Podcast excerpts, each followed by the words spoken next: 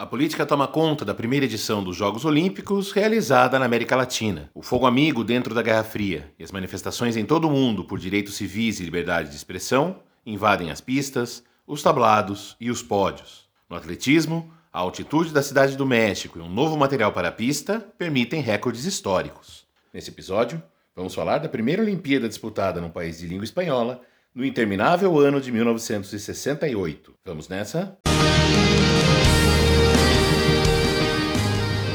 Começa agora o Olympicast, o seu podcast sobre esportes olímpicos.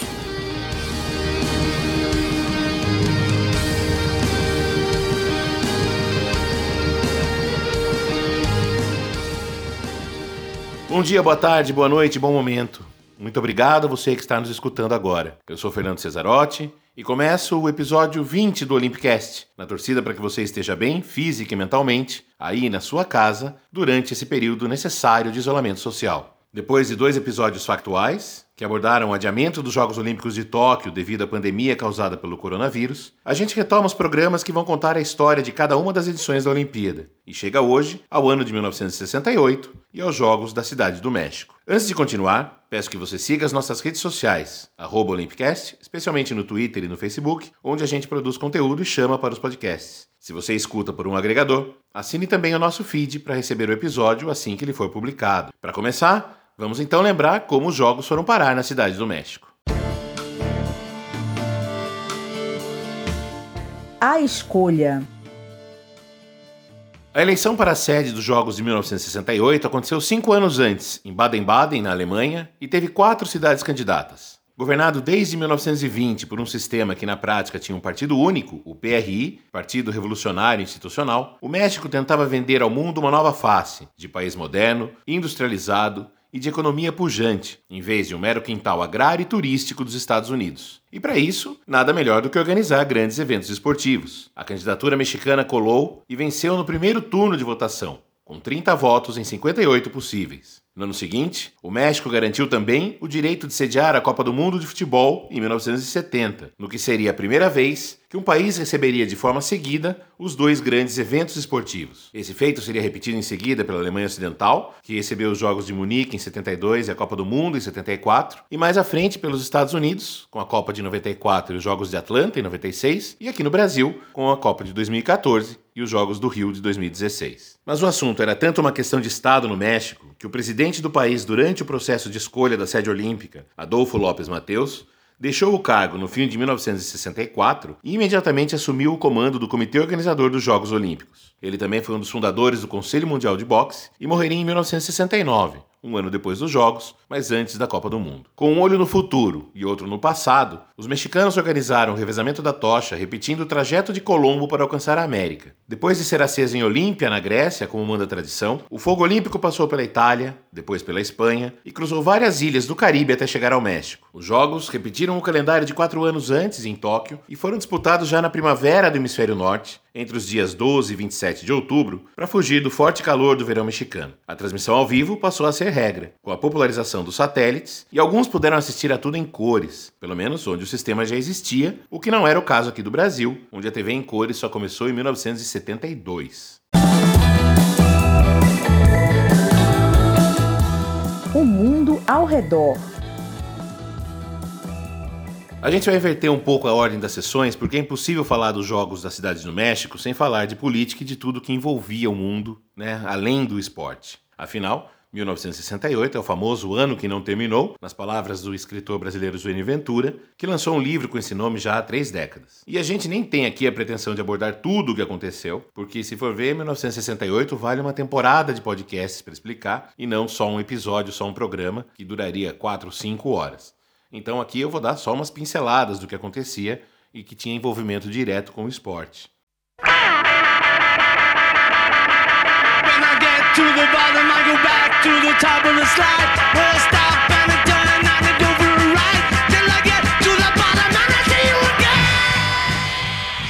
E a gente começa ouvindo Helter Skelter, que é parte de uma obra-prima, o álbum branco dos Beatles, na verdade um disco duplo, oficialmente chamado apenas The Beatles, que foi lançado em novembro de 1968. Esse nome foi tirado de um brinquedo que era muito comum nos parques britânicos da época e consiste numa torre com um tobogã em volta em espiral para descer, né, para a criança descer pelo tobogã. Também era uma expressão que em português pode ser traduzida como confusão, bagunça generalizada. E é bem por isso que eu coloquei essa música para tocar porque 1968 foi um ano marcado por muita confusão, por muitos eventos, e um dos mais relevantes foi em janeiro, no dia 30, quando começou no Vietnã a chamada Ofensiva do Tet, uma campanha de guerra do Exército do Norte contra as forças do Sul que eram ajudadas pelos Estados Unidos. A Guerra do Vietnã já vinha de alguns anos e hoje a gente sabe que a inteligência dos Estados Unidos já tinha naquele momento informações de que a vitória seria muito difícil e que só poderia acontecer mediante uma escalada nas ações e um aumento gigantesco das tropas. A ofensiva do Tet foi uma ação surpreendente que complicou ainda mais a vida do exército americano. E mais do que isso,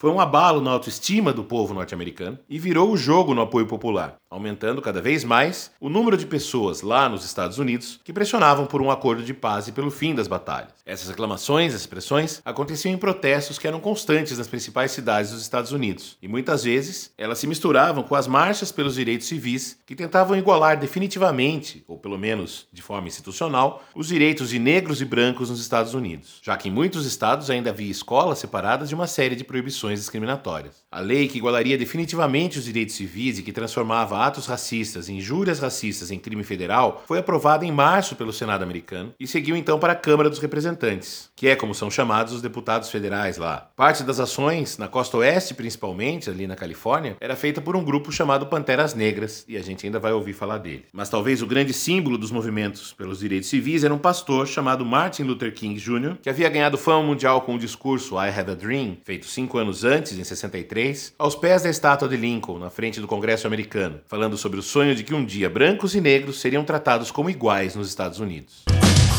Early morning, April 4,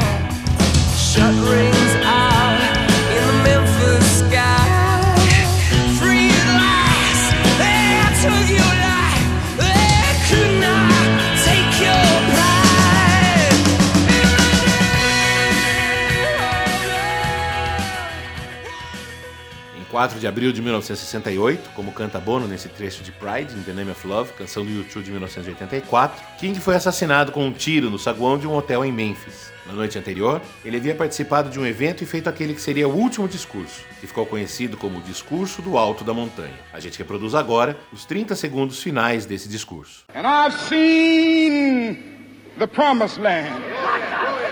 I may not get there with you, but I want you to know tonight that we as a people will get to the promised land.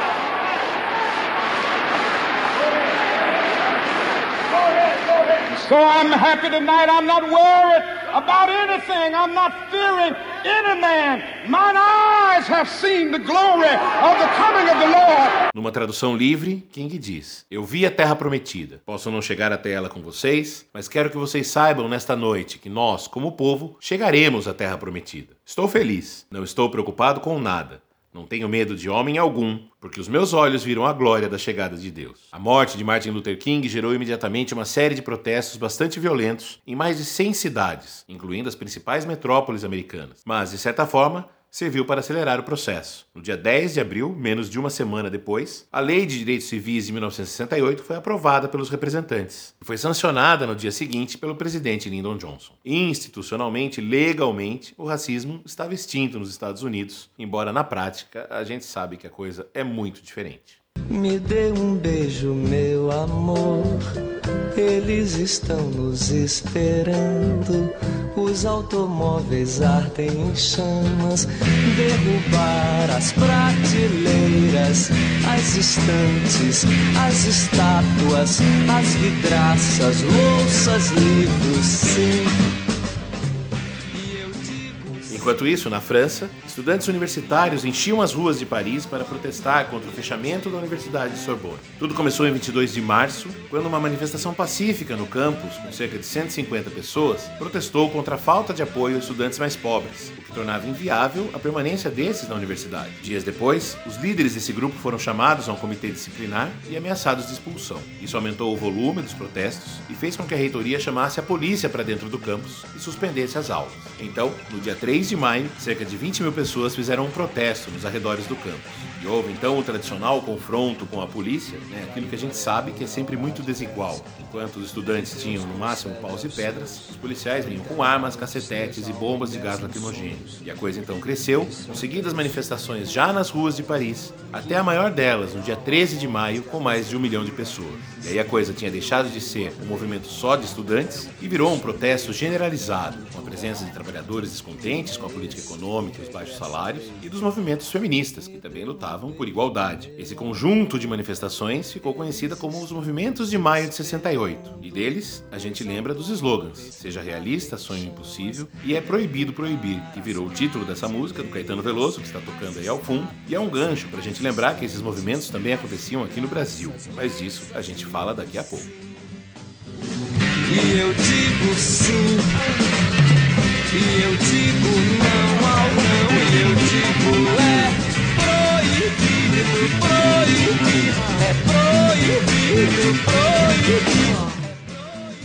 Perto da França, a Tchecoslováquia vivia a Primavera de Praga, outro assunto que a gente vai abordar daqui a alguns minutinhos. Mas antes de falar de esporte, há um último tema que envolve diretamente o país sede que é preciso citar: o massacre de Tlatelolco, que também tem sua origem, de certa forma, nas manifestações em Paris. Inspirados pelos franceses, os estudantes mexicanos também começaram a protestar contra as más condições nas universidades locais. Fizeram greves e manifestações em vários lugares, principalmente na UNAM, a Universidade Autônoma do México, a maior do país e que teria o seu estádio sendo usado na Olimpíada como sede das cerimônias de abertura e de encerramento e das provas de atletismo. Obviamente, os gastos para a realização dos eventos também estavam na pauta dos protestos, assim como pedidos de mais liberdade de expressão e de manifestação política. Mas o governo mexicano não quis saber de dar espaço para estudantes, quando o mundo todo estaria de olho no país, e optou pela saída mais desastrada possível. Em setembro, o então presidente, Gustavo Dias Ordaz Polanhos, ordenou que a polícia ocupasse o campus da UNAM. Tal ação resultou na prisão de dezenas de estudantes, no espancamento de tantos outros e na renúncia do reitor da universidade em protesto contra a ação policial. Os estudantes, porém, não desistiram e no dia 2 de outubro organizaram uma nova manifestação pelas ruas da capital que já recebia os primeiros atletas e os primeiros visitantes para a Olimpíada. Só lembrar que os jogos começariam no dia 12. Houve uma passeata que seguiu até a Praça das Três Culturas, em Tlatelolco, no chamado Centro Histórico da cidade do México. Alguns manifestantes levavam cartazes com dizeres pedindo liberdade e reclamando: Não queremos Olimpíada, queremos a revolução. Na praça, os manifestantes foram recebidos a bala por carros blindados e tanques do exército e da polícia, que começaram a atirar indiscriminadamente. O número de mortos oficialmente foi de 44 mas estudos e investigações posteriores apontam entre 300 e 400 vítimas. Apesar de tentativas de governos já nesse século, nunca ninguém foi punido. A Fera. No episódio 17, o último dessa série histórica até agora, a gente falou sobre os Jogos de Tóquio, em 1964.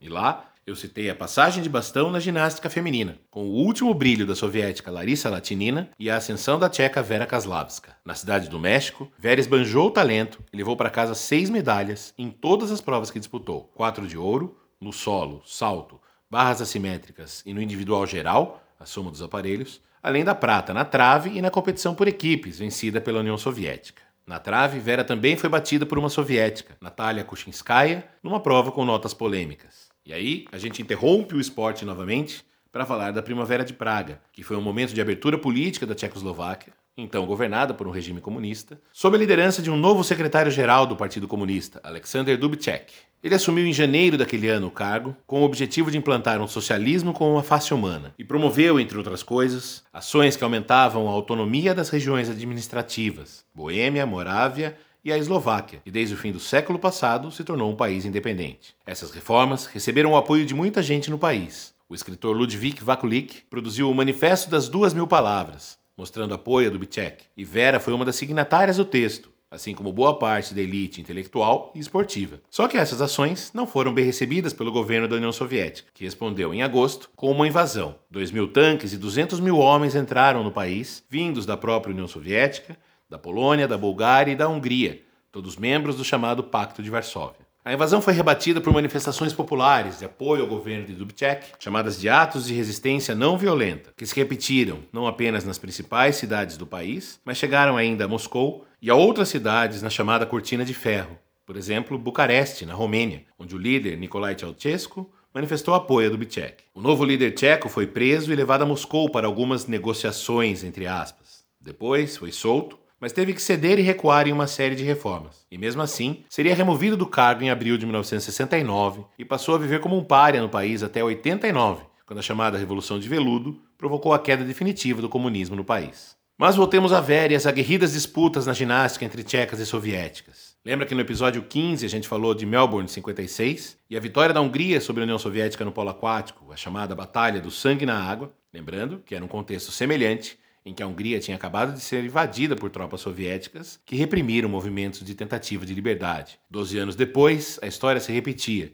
e a atenção foi transferida para os tablados da cidade do México. Pois bem, dissemos que a Natália Kuchinskaya venceu na trave e que as notas foram polêmicas. Como protesto por achar que tinha sido roubada, Vera subiu ao pódio, recebeu a medalha de prata e, na hora do hino soviético, baixou a cabeça e não olhou para as bandeiras. Repetiu esse protesto na final do solo, quando teve que dividir o ouro com outra soviética, Larissa Petrik, que teve a sua nota modificada depois da prova e acabou empatada com Vera. Antes de voltar para casa, Vera ainda se casou com o corredor José Feodorosil na Catedral da Cidade do México, um evento que levou milhares de fãs às ruas do entorno da igreja. De volta para casa, Vera também foi saudada pelo povo. Ganhou o prêmio de atleta tcheca do ano, mas acabou proibida pelo regime de viajar para competir e acabou forçosamente se aposentando aos 26 anos. Assim como Alexander Dubček, ela só seria reabilitada pela Revolução de Veludo. Chegou a ser presidente do Comitê Olímpico Tcheco e morreu em 2016, aos 74 anos.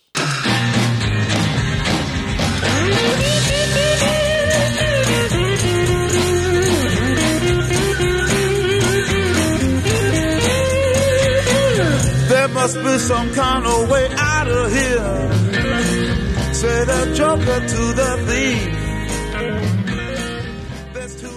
Grande momento, o mais lembrado até hoje dos Jogos da Cidade do México, foi nos 200 metros rasos. Os norte-americanos Tom Smith e John Carlos vinham dominando a prova nos anos anteriores, trocando recordes e vitórias entre si. Chegaram à final com os dois melhores tempos na semifinal. Carlos marcou 20 segundos e 12 centésimos, Smith fez 20 e 14. Na final, no dia 16 de outubro, Smith voou como nunca alguém fizera na prova, 19 segundos e 83 centésimos, novo recorde mundial. Carlos, mais desgastado, fez 20 e 10 e acabou com o bronze. No meio dos dois, uma surpresa. O australiano Peter Norman, 20 segundos e 6 centésimos. Na hora da premiação, Smith e Carlos resolveram fazer um protesto silencioso. Tiraram os tênis para ir ao pódio apenas com meias pretas, representando a pobreza do povo negro.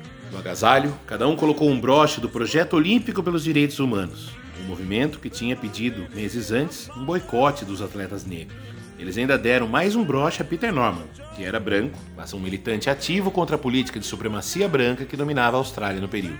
Por ideia do próprio Norman, resolveram dividir o único par de luvas que tinham, e depois de receberem as medalhas, quando o hino americano começou a tocar, baixaram a cabeça e ergueram o punho cerrado com a luva, Smith a mão direita, Carlos à esquerda. Uma saudação típica dos Panteras Negras, que, como falamos alguns minutos atrás, eram um dos movimentos políticos mais ativos na luta contra o racismo nos Estados Unidos. Foi o caos. Nos bastidores do estádio, Smith explicou o gesto numa entrevista. Se eu ganho uma medalha, sou americano, e não um negro americano. Mas se eu fizesse algo ruim, então diriam que sou negro. Somos negros e temos orgulho disso. A América Negra vai entender o que fizemos. Imediatamente, o presidente do COI, Avery Brundage, americano, branco e várias vezes acusado de racismo em sua passagem pelo movimento olímpico, mandou expulsar os dois da Vila Olímpica. A uma recusa inicial do Comitê dos Estados Unidos, ele respondeu com a ameaça de banir toda a equipe americana de atletismo. Smith e Carlos mergulharam no ostracismo. Foram atacados por boa parte da mídia, receberam até ameaças de morte e viram afundar suas carreiras no atletismo. Ambos tentariam a sorte na NFL. Smith ainda jogou alguns anos pelo Cincinnati Bengals.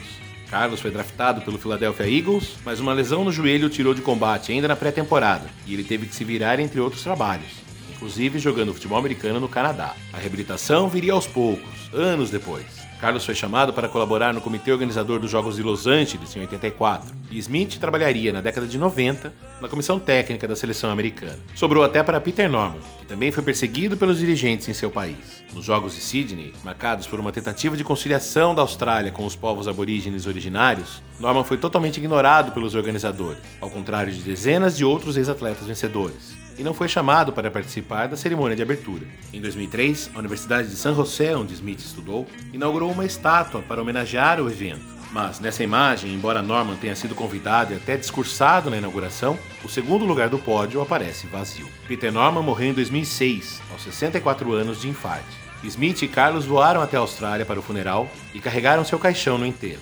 Apenas em 2012, o Comitê Olímpico Australiano pediu desculpas a ele. A história de Norman está contada num texto chamado O Homem Branco naquela foto, que está linkado aí na descrição do episódio.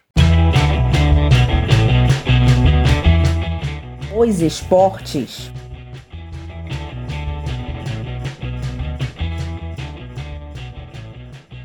Com 5.516 atletas, sendo 4.735 homens e 781 mulheres, um índice beirando os 15% de participação feminina, os Jogos do México tiveram 20 esportes, um a menos que em Tóquio quatro anos antes, isso porque o judô acabou ficando de fora por decisão dos organizadores. Ele só voltaria em definitivo em Munique quatro anos depois. O atletismo, em especial, foi marcado por uma sucessão de novos recordes mundiais, graças à estreia do piso de tartan, sintético e com melhor absorção no impacto. Outro motivo foi a altitude da cidade do México, 2.240 metros mais ou menos acima do nível do mar. Com a menor resistência do ar, os atletas voaram. Jim Hines venceu os 100 metros baixando dos 10 segundos, 9,95. Lee Evans marcou 43 segundos e 86 centésimos nos 400 metros rasos, uma marca que durou 20 anos. E no salto em distância, Bob Beamon destroçou o recorde mundial, 8 metros e 90 centímetros, nada menos que 55 centímetros além da marca anterior, de 8,35. Até hoje, essa marca é o recorde olímpico e o segundo maior salto válido de todos os tempos, batido apenas em 1991 por Mike Powell, que fez 8,95. A zebra.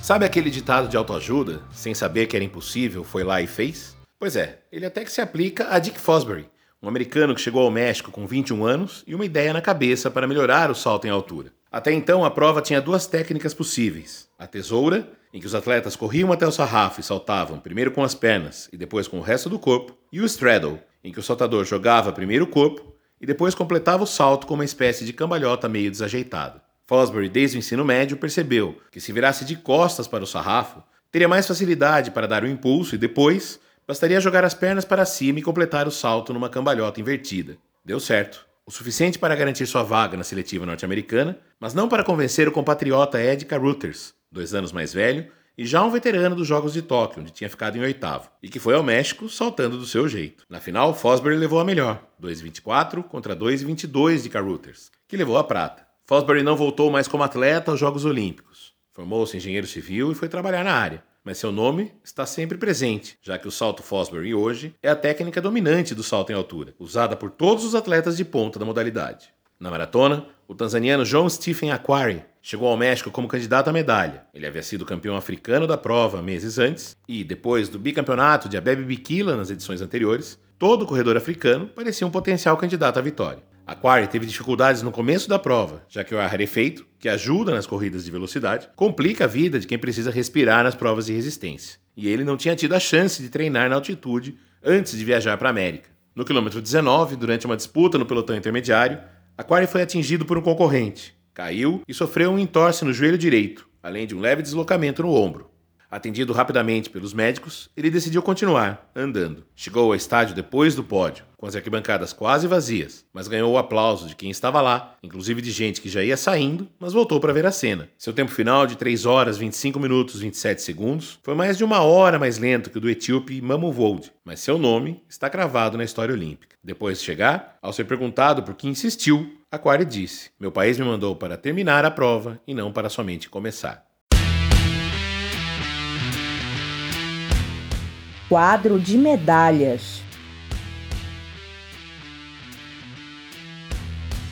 Os Jogos da Cidade do México tiveram a participação de 112 países, com direito à primeira presença separada de Alemanha Ocidental e Alemanha Oriental, depois de três edições em que os dois países disputaram com uma equipe unificada. E ambos já estrearam bem no top 10. A Alemanha Oriental em quinto, a Ocidental em oitavo. Os Estados Unidos lideraram o quadro nos dois critérios: mais medalhas de ouro e mais medalhas no total. 45 de ouro, 28 de prata, 34 de bronze e 107 no total. A União Soviética teve 29 de ouro, 32 de prata, 30 de bronze, 91 no total. O Japão, ainda embalado por ter sido sede dos jogos anteriores, ficou em terceiro, 11 medalhas de ouro, 7 de prata, 7 de bronze, 25 no total. A Hungria ficou em quarto, 10 de ouro, 10 de prata, 12 de bronze, 32 no total. E a Alemanha Oriental, como eu disse, em quinto, 9 de ouro, 9 de prata, 7 de bronze, 25 no total. Dos 44 países que tiveram medalha, o Brasil terminou em 35º, com uma de prata e duas de bronze.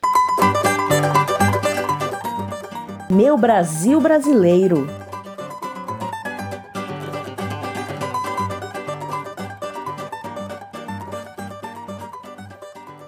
O Brasil vivia sob o comando do segundo presidente do regime militar, Arthur da Costa e Silva. Vivia também um momento de muitas manifestações e protestos, tanto nas ruas como no Congresso Nacional. Dois meses após a Olimpíada, inclusive, o país teve o recrudescimento do regime com o decreto do Ato Institucional número 5, que acabou com o que restava dos direitos políticos, fechou o Congresso e suspendeu o direito a habeas corpus, entre outras medidas. O esporte também era chefiado pelos militares, que tentavam impor uma disciplina rígida em que qualquer vacilo era passível de punição. E foi nesse espírito que o Brasil mandou ao México 84 atletas, sendo 81 homens e apenas 3 mulheres. E uma das medalhas veio de um esporte nada popular. Pelo menos no clichê, a vela é aquele esporte praticado por ricos, inclusive na época era conhecida como iatismo. Depois, a vela se tornaria uma das maiores fontes de medalha para o país. Essa medalha pioneira veio com Burkhard Cordes e Reinaldo Conrad, que venceram a última das sete regatas, na classe Flying Dutchman, e ficaram com a medalha de bronze. Cordes, que é nascido na Alemanha e naturalizado brasileiro, já tinha um exemplo de sucesso olímpico na família. Seu pai, Otto,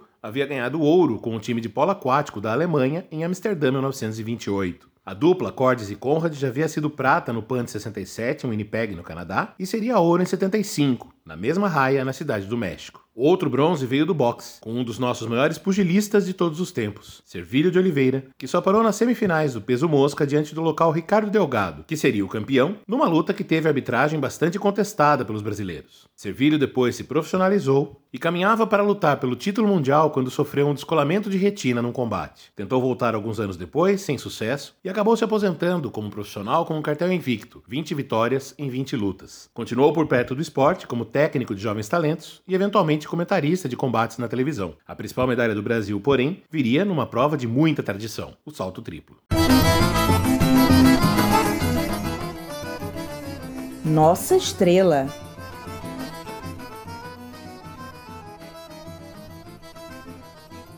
Paulista de Lins, Nelson Prudêncio tinha 24 anos e cursava Educação Física em São Carlos, quando chegou ao México como candidato à medalha no salto triplo. No ano anterior, tinha sido vice-campeão pan-americano no Canadá e nas eliminatórias não teve dificuldade para saltar 16 e 48 e avançar em quarto lugar. Mas já nesse dia, viu o italiano Giuseppe Gentili pulverizar o recorde mundial, com 17 metros e 10 centímetros. A marca anterior, 17,3, era do polonês Joseph Smith, então bicampeão olímpico, que tinha obtido essa marca em 1960. Na final, esperava-se ainda mais por conta do ar rarefeito, que no caso do salto triplo ajuda, uma vez que oferece menos resistência para o voo. Gentili não decepcionou e logo no primeiro salto marcou 17,22. Prudêncio marcou 17,5 na segunda tentativa, o suficiente para quebrar o antigo recorde mundial, mas que naquele momento lhe dava a prata. Então, no terceiro salto, pintou o campeão. O soviético Viktor Saneyev mandou 17 metros 23, um centímetro à frente de Gentili, que falhou em três tentativas seguidas. Prudêncio marcou 16,75 na terceira e queimou o quarto salto, enquanto Saneyev fez apenas 17,2. No quinto, o brasileiro então assumiu a liderança com um novo recorde mundial,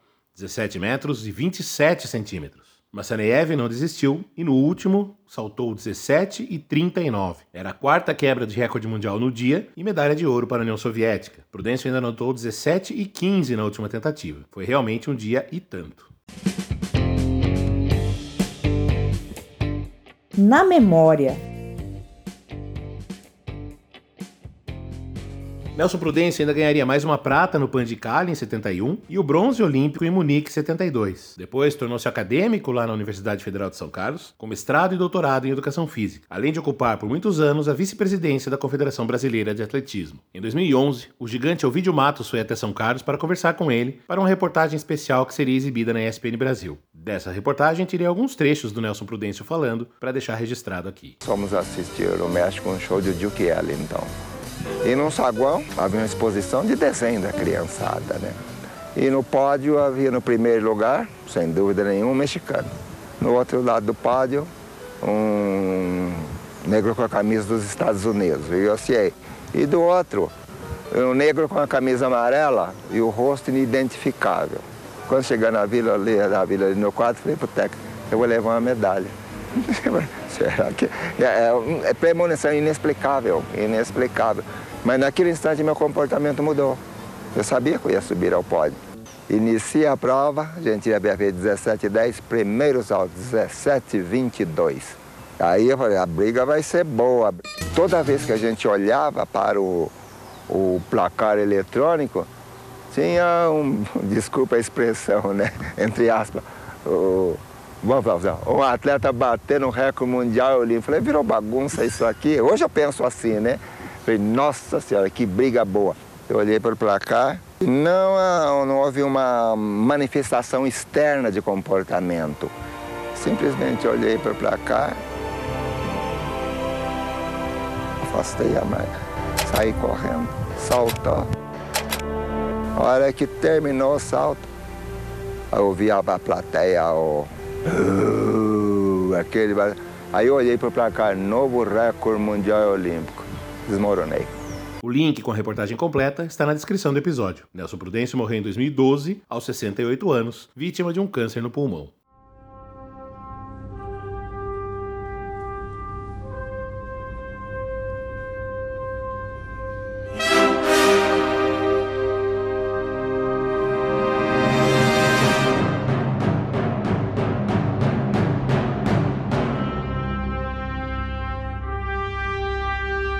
Essa, você deve saber, é Assim Falou Zaratustra, obra do compositor alemão Richard Strauss, que é quase uma protagonista do filme 2001, Uma Odisseia no Espaço. Esse filme, do Stanley Kubrick, foi o maior sucesso comercial de 1968, com mais de 56 milhões de dólares de arrecadação em valores atualizados. Essa versão que a gente está ouvindo é de 2014, foi executada pela Orquestra Filarmônica de Viena, com regência do venezuelano Gustavo Dudamel. E é esse o nosso som de encerramento para o episódio 20 do Olympicast. Na próxima edição, se tudo continuar nos conformes, falaremos sobre a Olimpíada de Munique em 1972, marcada por grandes feitos esportivos, como as sete medalhas de ouro de Mark Spitz, mas principalmente pelo atentado terrorista contra a delegação israelense. Como eu comentei na edição passada, a ideia é a gente seguir com os episódios históricos até chegarmos à última Olimpíada realizada, do Rio 2016, e depois iremos para uma segunda temporada, apresentando os esportes que serão disputados nos Jogos de Tóquio 2020, que apesar do nome, a gente sabe, serão disputados em 2021, de 23 de julho a 8 de agosto, isso se o coronavírus deixar e se o mundo conseguir controlar essa pandemia até lá. Por hora, seguimos a recomendação: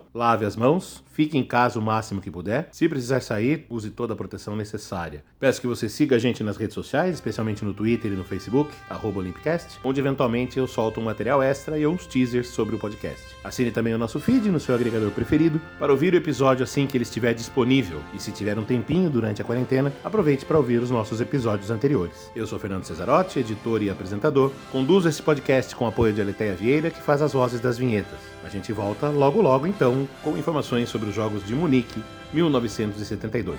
Daqui de longe, um abraço, um beijo e até!